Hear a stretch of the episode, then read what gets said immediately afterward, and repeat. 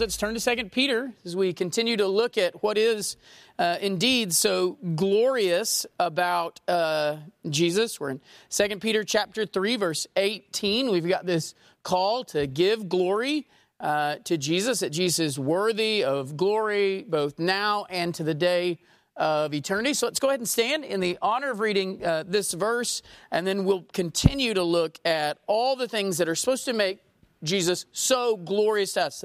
So when we sing songs like we just did uh, about giving glory to the name of Jesus, we know why. What is so glorious about our Christ? Uh, 2 Peter chapter 3, verse 18. But grow in the grace and knowledge of our Lord and Savior, Jesus Christ. To him be the glory both now and to the day of eternity. Amen. Let's pray.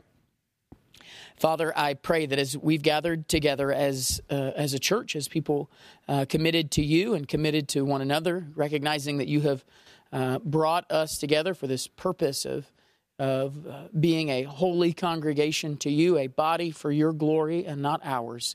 Uh, Father, I pray that as we read these words, God, that you would uh, be working that holiness in us, that you would be holifying us, bringing us closer to yourself growing our righteousness and justice and peace, Father. It's in Christ's name we ask these things. Amen. All right.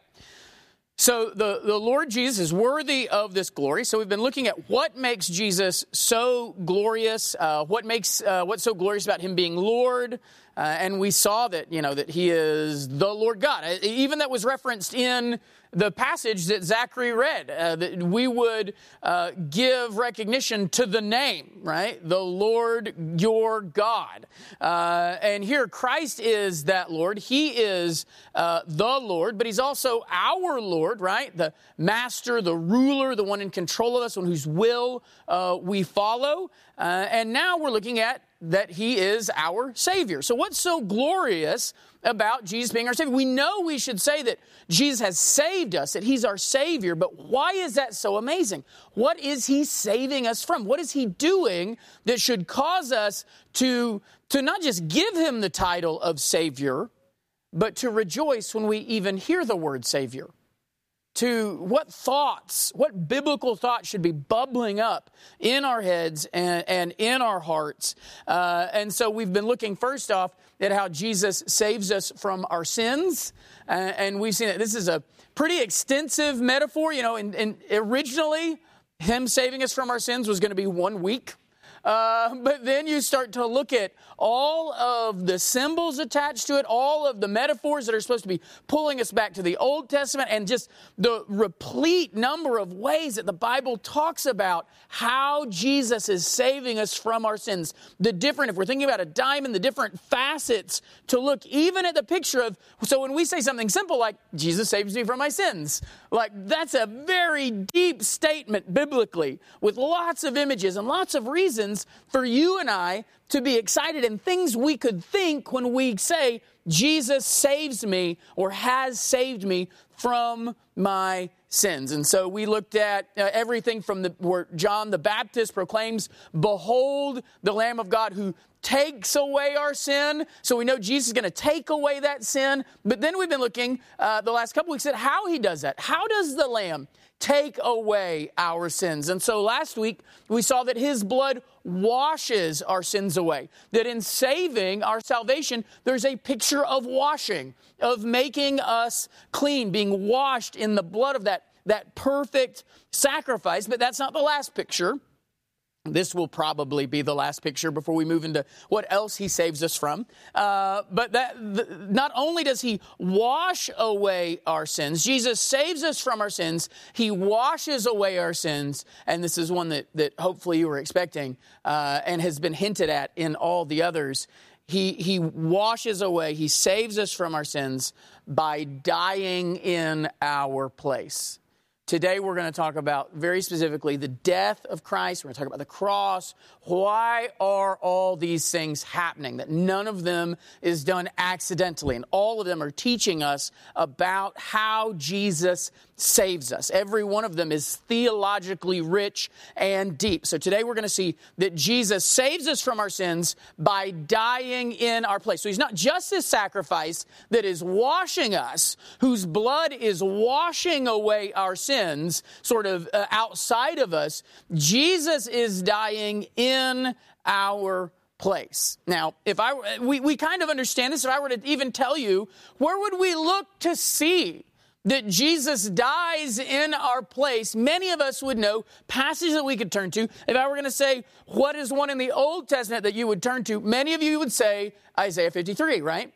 We would know to turn to Isaiah 53. So if, if you want to do that, there we see Isaiah 53 is talking about the work of the Messiah to save the people.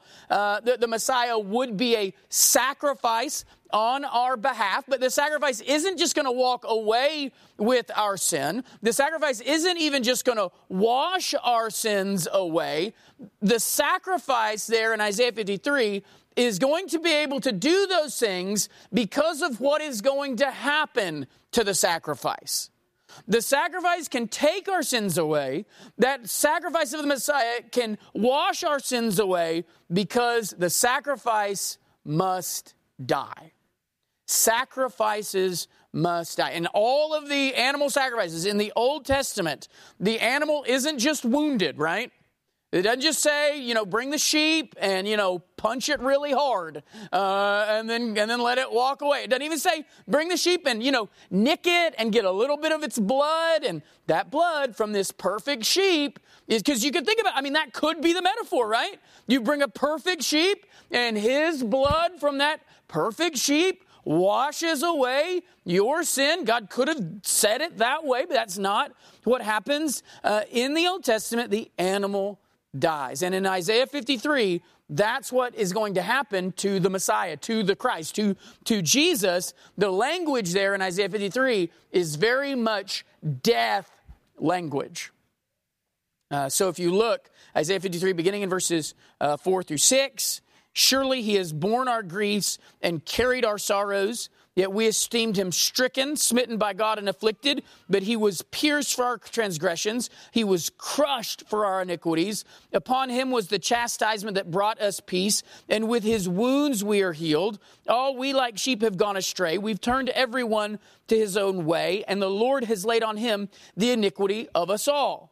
Yet it was the will of the Lord to crush him. He has put him to grief. When his soul makes an offering for guilt, he shall see his offspring. He shall prolong his days. The will of the Lord shall prosper in his hand. Out of the anguish of his soul, he shall see and be satisfied. By his knowledge shall the righteous one, my servant, make many to be accounted righteous. Then he shall bear their iniquities. Therefore, I will divide him, will divide him a portion with the many, and he shall divide the spoil with the strong, because he poured out his soul to what? Poured out his soul to death and was numbered with the trans- up to this point you could be talking about wounding and striking and smiting and smiting and piercing and, and all of these things and well maybe maybe death isn't a part of it but it's very clear, like it, it, it, we've, we've had this idea, this crushing is not just momentary. This is to the point of death. Yet he bore the sin of many and makes intercession for the transgressors. So that's what he's saying. He's going to the, the this sacrifice, this perfect one coming to be pierced for us. The passage we all know that is talking about Christ. It is it is bathed in, in Old Testament sacrificial language, right? Piercing, crushing, wounding, the, this sacrifice. I mean, the, we talked a little bit about it. The life of the Jews was a, was a sacrificial life. Now, not in the, like, not in the Romans 12 way uh, that we talk about, not in like being a living sacrifice, just because they were nonstop having to make sacrifices.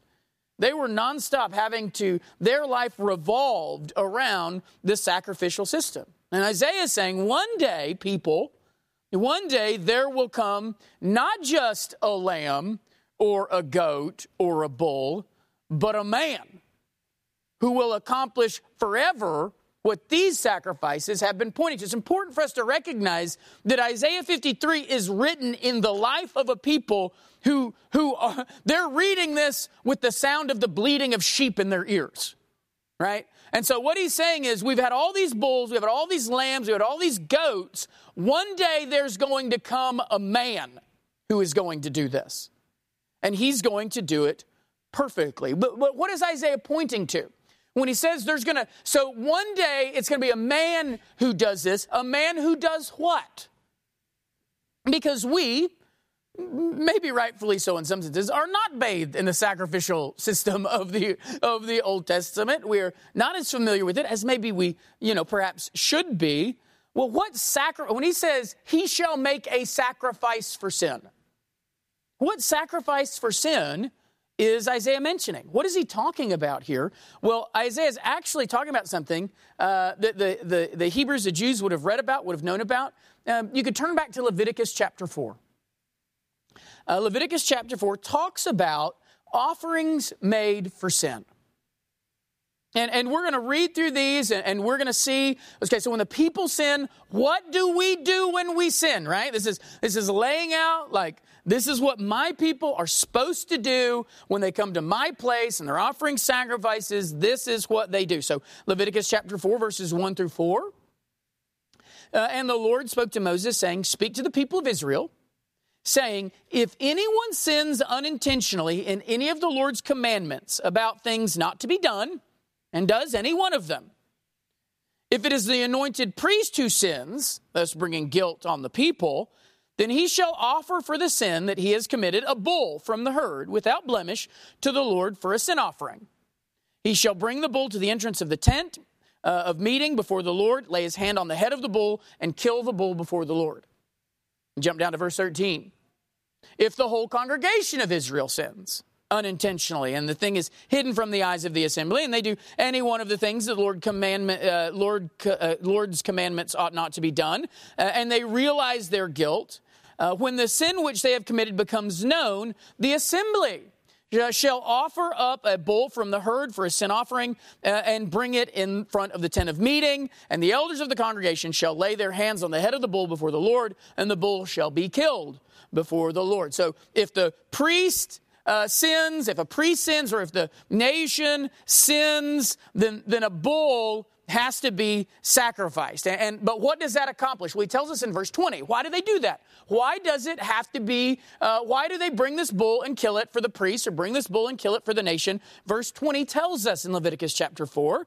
Thus he shall do with the bull, as he did with the bull of this sin offering, so he shall do with this, and the priest shall make atonement for them, and they shall be forgiven. So the death of the animal representing atonement and forgiveness of sins. Uh, the, the same thing actually happens with the priest's own sacrifice. Because remember, it said earlier that the priest brings the bull for his sin. Well, in Leviticus chapter 4, verse 26, we see that the bull that he offered also does the same thing. So Leviticus 4:26, and all its fat he shall burn on the altar like the fat of the sacrifice of the priest offerings, so the priest shall make atonement for him for his sin and he shall be forgiven. So priest sins, uh, you uh, you offer a bull. The nation sins, you offer uh, a bull as well. But what if you and I sin? What if it's not the nation? What if it's not a priest? What if it's just a normal person? Well, Leviticus chapter 4 tells us in that case same thing, but instead of a bull, you offer a goat or a lamb. So Leviticus chapter 4, verse 31. So he's sort of moving through the different ways that we might sin and what we do uh, in the sacrificial system. So Leviticus 4:31. Uh, and all its fat he shall remove. And so the fat shall be removed from the peace offerings, and the priest shall burn it uh, on the altar for a pleasing aroma to the Lord. And the priest shall make atonement for him, and he shall be forgiven. So in Leviticus 4, down here, the people have brought a lamb, they've brought a goat. What do they do? They kill it. Why? Killing the lamb or the goat does the same thing. If the person is poor, couldn't afford a goat, couldn't afford a lamb, they bring two turtle doves or they bring pigeons, and the same thing happens. The, the animals are killed. Why? To make atonement and for the forgiveness of sins. So as you're going through Leviticus 4, you see, same thing, right? You see different sins right? Sin of a priest, sin of a nation. You see different situations, priests, nations, people, poor people, different sacrifices, right? Some have to offer a bull, some can offer a goat, some can offer a lamb, some can offer birds. So all these things are different about the sacrifice, but one thing is true for all of them. What happens to all of them? They die. They're killed. And their death brought atonement, it brought forgiveness, but death always happened. It was through that death the sacrifice has to die. Now, why though? Why death? Is God just sort of cosmically morbid? Why do these animals have to die? There's a reason. There's a reason that the animal has to die. A reason you can't just whip it or, or beat it. That, that there's no point short of death, right? That you can take this and then God say, all right, that's enough. He doesn't say give it, take the sheep and give it 49 lashes. There's a reason that these animals have to die, that the animal has to be slain. Why death? Very simply, sin brings death. That's what we're being taught in sacrifices. In these sacrifices, is that sin brings death always. It's true from the very beginning. From the very beginning, we have known this. So you look in Genesis chapter 2, verses 15 through 17. The Lord God took the man and put him in the Garden of Eden to work and keep it. And the Lord commanded the man, saying, So this is the first things the Lord says to Adam You may surely eat of every tree of the garden, but of the tree of the knowledge of good and evil you shall not eat, for in the day you eat of it, you shall surely die. So, right off the bat, sin is going to bring, of all things that, that God lays out all the consequences, right? And we've just read God knows how to delineate some consequences. Uh, he doesn't have any trouble coming up with a list of consequences for sin. But what is the one that He lays down here? The day you eat of it, you will surely die. And, and, and, and the, first, well, the first recorded sin that we get is the lie that sin doesn't bring death, right? Because what happens uh, when the, the serpent comes? I think this is so interesting that that's one of the first sins that we see. The first recorded sin is, is, that, is that sin doesn't bring death because we still struggle with that lie. People still struggle with recognizing how is it that, that someone deserves hell for their sin? How is it that someone deserves to die just because they've done bad? That doesn't make any sense. People are still struggling with this lie that, that sin is as bad as it really is, that sin deserves and brings with it death. So you see, Genesis chapter 3, look at what the serpent says to Eve. Now, the serpent was more crafty than any other beast of the field that the Lord God had made. He said to the woman, Did God actually say, You shall not eat of uh, any tree in the garden? Uh, and the woman said to the serpent, We may eat of the fruit of the trees in the garden, but God said, You shall not eat of the fruit of the tree that's in the midst of the garden, neither shall you touch it, lest you die. But the serpent said to the woman, You will not surely die. So the first thing the serpent tells her, Yeah, you're not going to die. I mean, do it. It's not going to bring, it's not going to bring death. But God was not wrong because in the end, sin came and death came with it. When sin is part of the story, death is always the ending. Now, you ever read a story and you're reading it and going, man, I don't know what the end's going to be. I'm so excited. Uh, and maybe there's going to be a twist. Uh, and you're just, this anticipation. Look, when sin is in the story, death is always going to be the end outcome. So, James chapter 1, verse 15 tells us this sort of flow, this story, this flow chart of, of what this logical progression of what happens. He says, The desire, when it is conceived, gives birth to sin, and sin, when it is fully grown, brings forth death. Sin always brings with it death. Sin brings death. In Romans chapter 6, that's why Paul mocks these Christians for, for, for wanting to go back to, you know, quote unquote, work for sin, right? You used to be enslaved to sin, and now you're like, hey, I know you, I know you used to enslave me, but now I might come back and work for you. Uh, and he's mocking them for that idea. Why? Because they know what sin always pays. They've gotten the paycheck. I don't know if you ever you remember that first paycheck you got?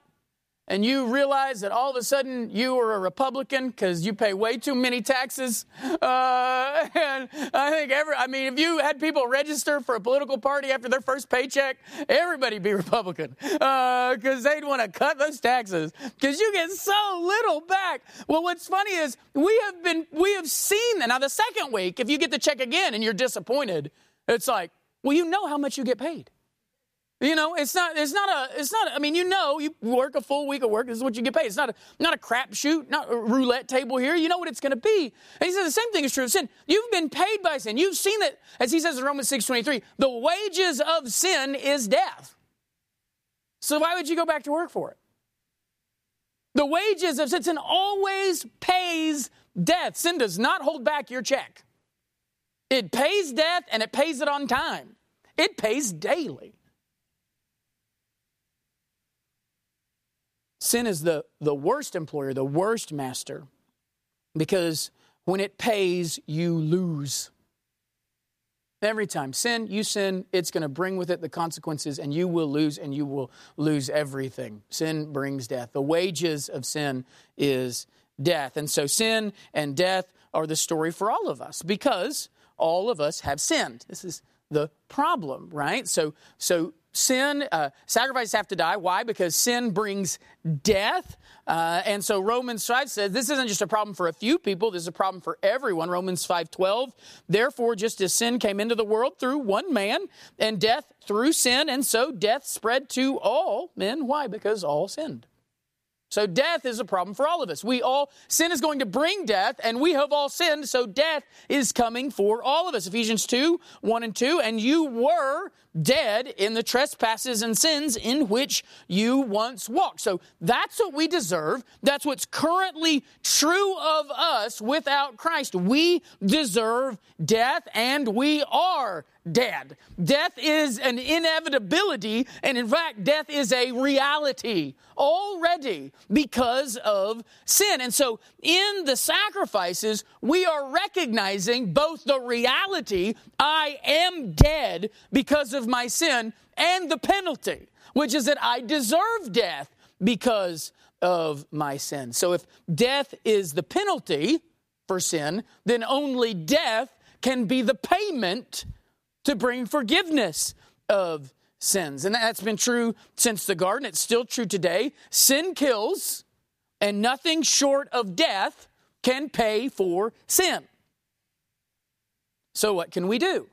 We have two options in how to deal with this. Two options in how to deal with your sin. Uh, the first option is you pay the penalty. You pay the eternal price for your sin, the just judgment, the hell is the first option. But I think a lot of us would probably rather skip that exit on the highway, right? Uh, so if you don't want to die, if you go, okay, so either, so I owe death eternally, an everlasting death. Either I am going to pay that penalty myself, or what other hope do I have? God says, and and and through John the Baptist, this is what began all of this. What does John the Baptist say? Behold the Lamb. All right, so that's your two options. Either you're going to bear your sin, what you owe, you're going to pay that penalty, you're going to collect your wages, or the Lamb, the Lamb of God. And so when you get to the New Testament, the, the, the sacrifices are done away with, not because the sacrificial system was broken but because they're no longer needed, because the perfect sacrifice has come. And, and it is Christ who now saves us from our sins by dying in our place. And so you get these pictures of what the sacrifices do. Sacrifices must die because sin brings death. Who can pay the penalty for man's sin? Not sheep, not goats, not bulls, but a man must die. And in Christ, that's what happens. Christ's death is for us. So Christ comes to be that sacrifice, that second option. Christ's blood is spilled to wash away our sins, but it is also spilled to pay for our sins. Jesus understood this in, in his own life. Mark chapter 10, verse 45 says, For even the Son of Man came not to be served, but to serve and to give his life as a ransom, as a payment of debt for many. So Jesus is coming to pay the debt that we owed. He knows that we owed a debt of death and only death could repay it. So Jesus coming to ransom them how? How is he going to ransom them? He doesn't bring a bag of gold. He doesn't say, look, all the cattle on a thousand hills are the Lord. And so I will bring a thousand cattle and we shall pay for your sins. What does he have to give up? His life. He has to give up his life. And Jesus knows that. In fact, the night before his death, at, at, the supper, what does Jesus tell his disciples? Mark chapter 14, verse 24. He said to them, This is my blood of the covenant, which is poured out for many. So, so just as the blood of the sacrifices was poured out for the, the sins uh, of, of, the one or, or the many in, in Israel, now the perfect sacrifice is going to shed his blood to pay for the sins of the many. Now, how exactly is Jesus going to do that? Well, the same way the Old Testament sacrifices did. He's going to die. And in his death, sin is paid for. Jesus dies in our place. Paul actually labels this one of the foundation truths of the gospel. So 1 Corinthians chapter 15, verse 3, he says, For I delivered to you as of first importance what I also received, that Christ died for our sins in accordance with the scriptures. So, how did Christ save us from our sins? He died for our sins. Christ's death was for our sins. Why did Jesus die? He died for our sins. Why did Jesus die? He died for our sins. His death was not unexpected. It was not some turn of events. It was exactly, Paul says, what Scripture said would happen, what, what they showed must happen. So, Jesus' death is for us. Romans chapter 4, verses 24 and 25 tell us this. Paul says, It will be counted to us who believe in him, who raised from the dead Jesus our Lord, who was delivered up for our trespasses and raised for our justification. Jesus was delivered up for our sins. But what's interesting is, is his death is for us, but his death is not because of us. In this way, the Bible is clear that the death of Christ is to take away our sins, not because of any good in us. In terms of what we supply to Jesus' sacrifice, the only thing we supply is the need for it. Right? Jesus doesn't die for you because you're a great person. It's not like it's not like there's this level of sinner, and so Jesus dying for these people that are kind of sinners but not as bad as these people. Like Jesus' death is not in anything, he dies for you, but not because of any good in you. So Romans chapter 5, 6 through 8 says, For while we were still weak at the right time, Christ died for the ungodly. For one will scarcely die for a righteous person, though perhaps for a good person someone would even dare to die. But God shows his love for us in that while we were still sinners, Christ died for us. So Jesus doesn't die for us because we're one of the good ones. Jesus does not die for good people. Jesus doesn't die for any good person. You know why? Because you don't have to die for good people. Good people don't need you to die for them. Jesus' death is what makes people good. But Jesus' death is no accident, it is purposeful. So Isaiah 53 says that it was the will of the Lord to crush him. Isaiah 53:10 that, that God is the one who has put him to grief. In Acts chapter 2, verse 23, it says, This Jesus, delivered up according to the definite plan and foreknowledge of God, you crucified and killed by the hands of lawless men. So, this idea that the cross is, is some sort of accidental victory is totally contrary to Scripture. Jesus is coming to die. He is coming according to the definite plan and foreknowledge of God. He is coming very much, it is the will of God for these things to happen. So Jesus' death is purposeful. God is sending his son to die. But not only is Jesus, Jesus' death purposeful, it's also willful. Meaning this Jesus knows what he's coming to do, and he does it willingly. He is a willing sacrifice. So, John chapter 10, verse 18, Jesus says, No one takes my life from me, but I lay it down of my own accord. I have authority to lay it down, and I have authority to take it up again. This charge I've received from my Father. So Jesus is clear. His life is not taken from him. At any moment, Christ could have avoided death. He could have avoided it. It's not, it's not, it wasn't inevitable. You remember what happens when, when Peter cuts off Malchus's ear? There, what, what does Jesus, what does Jesus say to him about his need for backup, right? I got you, Jesus. Uh, and you're like, you wonder, was he aiming for the ear? Was Peter like really good with the sword or really bad? Uh, judging a lot. Of, I mean, he, we know he doesn't run very fast. Just ask John. Uh, so you got all. The, you've got. All, John will tell you multiple times he doesn't run that fast. Uh, but you've got all this. What does Jesus tell Peter after he does that in Matthew chapter 26, verses 53 and 54? He says, "Do you not think?" I love. I, I, I love this because he's having to scold Peter again in the midst of his crucifixion moment. He's having to be like, listen, do you think that I cannot appeal to my Father and he will at once send me more than 12 legions of angels? But how then should the scriptures be fulfilled that it must be so? If Christ wanted to, I mean, we've already seen, right? Like when, when he says, uh, I am, right? What does, what happens, what happens to the, to the to the guards that come in, they're thrown back in some way. They either step back or they're launched backwards. Either way, they recognize there's something about this dude. Uh, and then he's like, I could call 12 legions of angels, and even if I did, right, the whole angel of the Lord thing. So, I mean, I could also pull that out of my hat. Who knows? Uh, but uh, what is very clear is at his death, Jesus is not powerless.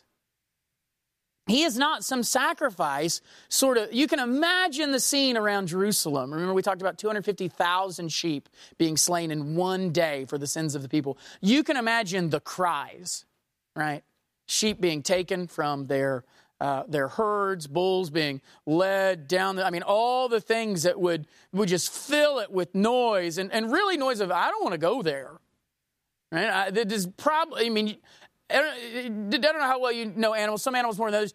They don't love the smell of blood, especially the blood of their own kind. And when you're sheep number 249,999 uh, and you're walking into the temple, you're probably like, I feel like bad things have happened here.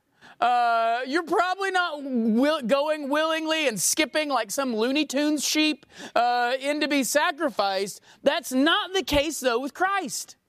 Christ is willingly and purposefully giving up his life. He is not powerless. In fact, Jesus' death is the most powerful thing a person can do.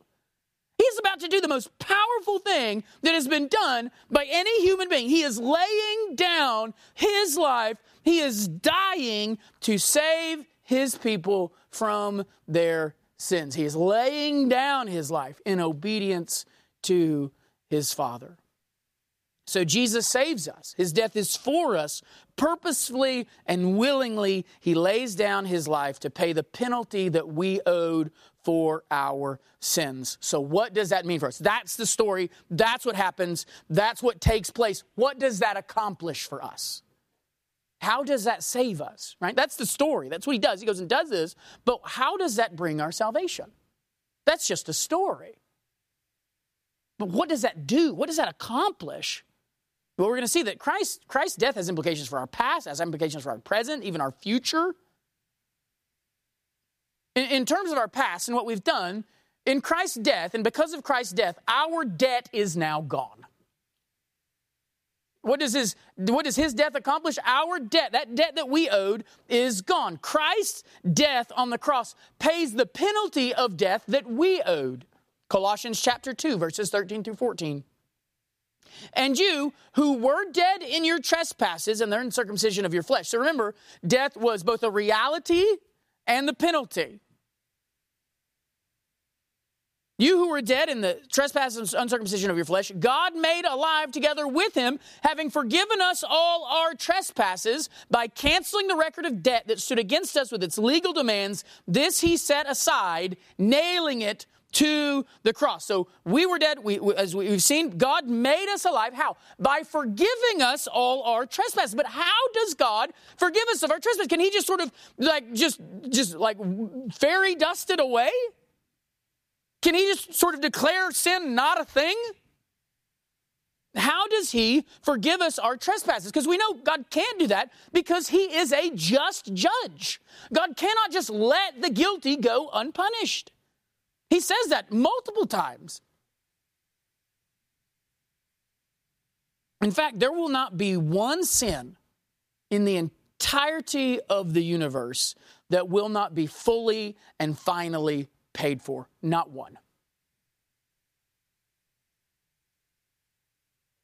So, how is it that you and I are forgiven? How is it if one sin, if we'd committed one sin, it would, it would be, it would, we would owe an eternity of punishment, of death? How can all of our sins be forgiven? He says, by canceling, verse 14, by canceling the record of debt that stood against us. And, and here we see again, this debt had legal demands, right? God is a just judge here. But canceling doesn't mean that God is just choosing to ignore it. This isn't like just canceling Netflix. You just go and sort of hit unsubscribe from sin here. Again, because if God did that, he would be unjust. He would have created a world where sin is running rampant and he is doing nothing about it. The word there for cancel there doesn't mean, though, to ignore. Doesn't mean just to ignore something. In fact, it means to wipe away, to blot out. It can even be translated to obliterate, which I think would be a really cool translation. Uh, by you know the, by obliterating the record of debt that stood. I mean, that's just that's just really that's some that's deep King James level stuff. Uh, in fact, this word is used to refer to what. Uh, so when we read about the new heavens and the new earth, and that God will wipe away every tear from our eye, that's the word there. Uh, he will get rid of it. He will, you know, cancel every tear from our eye. That, does, that doesn't work as a translation. Doesn't make any sense. Uh, he is wiping them away. They are gone, right? He is doing something to get rid of them. It's the word used when he describes that our sins are being blotted out. I will blot your sins out. Same word, or or the word where he says that he will blot out someone's name from the book of life in Revelation. Same word. Cancel, blot out, remove, wipe away, obliterate, whatever. But no matter what the, the, the, the way it's translated, the, the picture behind the word is clear. Whatever it is, is gone. And in this case, it means that our debt, what we owed, that the penalty of death is gone. That it's, it's destroyed, it's taken care of, it's wiped away. But again, this, this, is, this is not some New Testament twist. This is not the mean God of the Old Testament deciding to all of a sudden get nice. Which is, I think, how this is often pictured. Like God had been so mean and judging everybody all the time. Then he got to the New Testament and was like, let's try something different.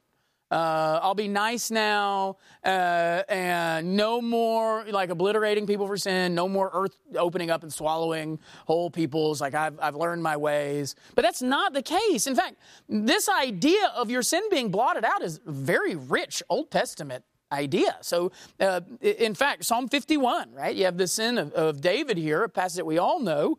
Uh, he says, Have mercy on me, O God, according to your steadfast love, according to your abundant mercy, blot out my transgressions.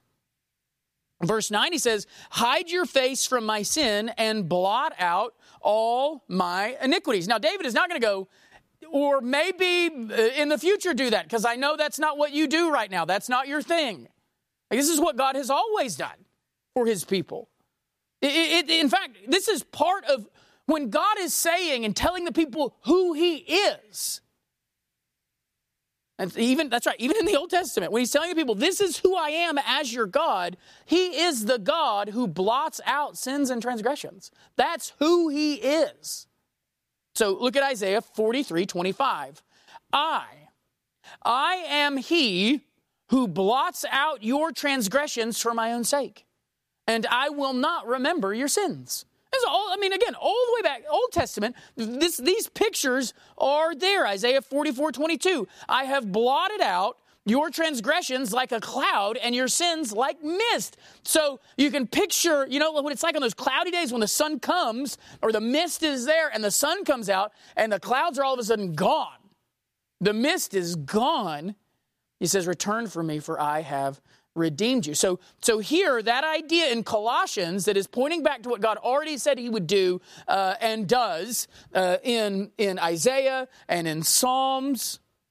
The picture is is more uh, if you're if you're trying to get a picture, it's like a statement of debt, a, a record of debt that this person owes this much, that, that these are their their wages, and God wipes that debt away. I remember I remember this happened one time when we I just had my back surgery uh, and I just had we just had a baby because those are two things you want to do at once, uh, and uh, we owed a lot of money. Uh, just in case you're neither one of those is, is cheap. Uh, but the back surgery is a little bit more expensive. Uh, so we owed a lot of money to St. John's. And so I called St. John's and we talked about it. Uh, and I was like, look, I can be your indentured servant, servant for a while, and then when the year of Jubilee comes, you have to let me go. Uh, or I can pay you little by little. Uh, and they said, you know what? We're going to cover the cost. We'll pay your debt, and it'll be gone. Then the next time that bill came in, and it said, you know, debt paid. And that was really nice. Uh, and that's, that's sort of the picture that's going here. Your life had a, a record of what you owed. And, and imagine if, if it was just one sin, you would owe a record of eternity in hell uh, eternal judgment for sinning against such a great and glorious God. So we have that record. Uh, and God wipes that debt away. Well, how does He do that? What does Colossians say He does? Colossians says He nails it to the cross. And I think it's interesting because it's not we often think we think of Jesus nailed to the cross, but it's not just Jesus that is nailed to the cross. It's not just our sins nailed to the cross. It is the record of what we owed. He's not just killing, Christ doesn't just die, and our sins aren't just killed. What we owed is killed, is nailed to the cross. That, that future bill that is ready to come due, in fact, in many ways, is already coming due, that would have hovered over every move that we made in, in our lives, that record, that threat is no more. It's gone, it's finished, it is, it is obliterated, it is wiped away, it is canceled. Paid at the cross. That's how God can cancel our debt because at the cross, the debt isn't just forgiven, it is paid. Now, we have two options. Either I can speed through the rest of the things that God does for us in our salvation on the cross, or we can come back and pick up there next week uh, and see what else uh, Christ's death on the cross accomplishes for our uh, sin, what Christ does to bring us forgiveness of sins. And I think that would be the more wise decision uh, because we have each other every week, every day. Uh, so let's go ahead and take a time to pray right now to remember what Christ has done, the purposeful and willful act of God to send a sacrifice on our behalf for our sins uh, and what that is doing to us. That your record is gone. And we're going to see next week what else comes with that as well. So let's just take a moment with your head bowed. Uh, one, just thank the Lord that you are not the sacrifice. Thank the Lord that you are not the one who has to pay the debt that you owed. And, and think about how many times you owed the debt of death. And just, just one sin, just, uh, just right, just eating the tree one time and you will die. And think how many times you have eaten of the tree of this world, even when you knew better. Right? Uh, those sins that talked about sins that were done unintentionally, right? Offer a bull, offer a goat. But how many times have we sinned, as, as you could translate in, in the Old Testament, have you sinned with a high hand? Have you sinned pridefully, knowing you shouldn't do it and you do it anyway? And yet in Christ, there's payment for your sin. I mean, that we're not here just mourning uncontrollably. Uh, if you want to see the gravity of what Christ has done, just think about the normalcy of our life here as saved. I mean, that, that, that the sword of the Lord is not just constantly hanging over us, that, that there's not just fearful expectation of judgment. Why? Because, because our sins have been forgiven, our debt has been paid. A sacrifice has to die, and one did. A perfect sacrifice died on your behalf. Not because you deserved it. And yet here you sit, reaping all the benefits of it. I mean, what motivation do we need to come and worship the Lord and sing his praises, glorify him? And, and what, what motivation, more motivation would we need to, to live for him? I mean, that's what, that's what Paul's going to get at in Romans 12 when he says that we are then to present our bodies as living sacrifices. We're supposed to so rejoice that we don't have to die, that we die. That we lay down our lives just like Christ did, but this time not in penalty for sin, but rejoicing in our Savior.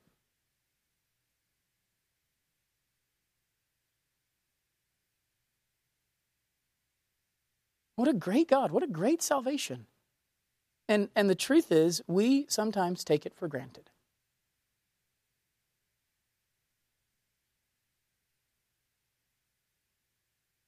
Father, we come and we confess, God, that even as we talk about the great things done for us by Christ, as we try to understand why is Jesus dying, how does he save us from our sins, and why does he have to die on the cross?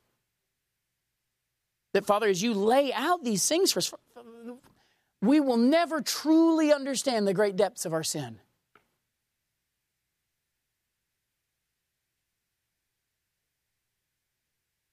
That, Father, we will only begin to grasp the surface of what it means to sin against the holy God.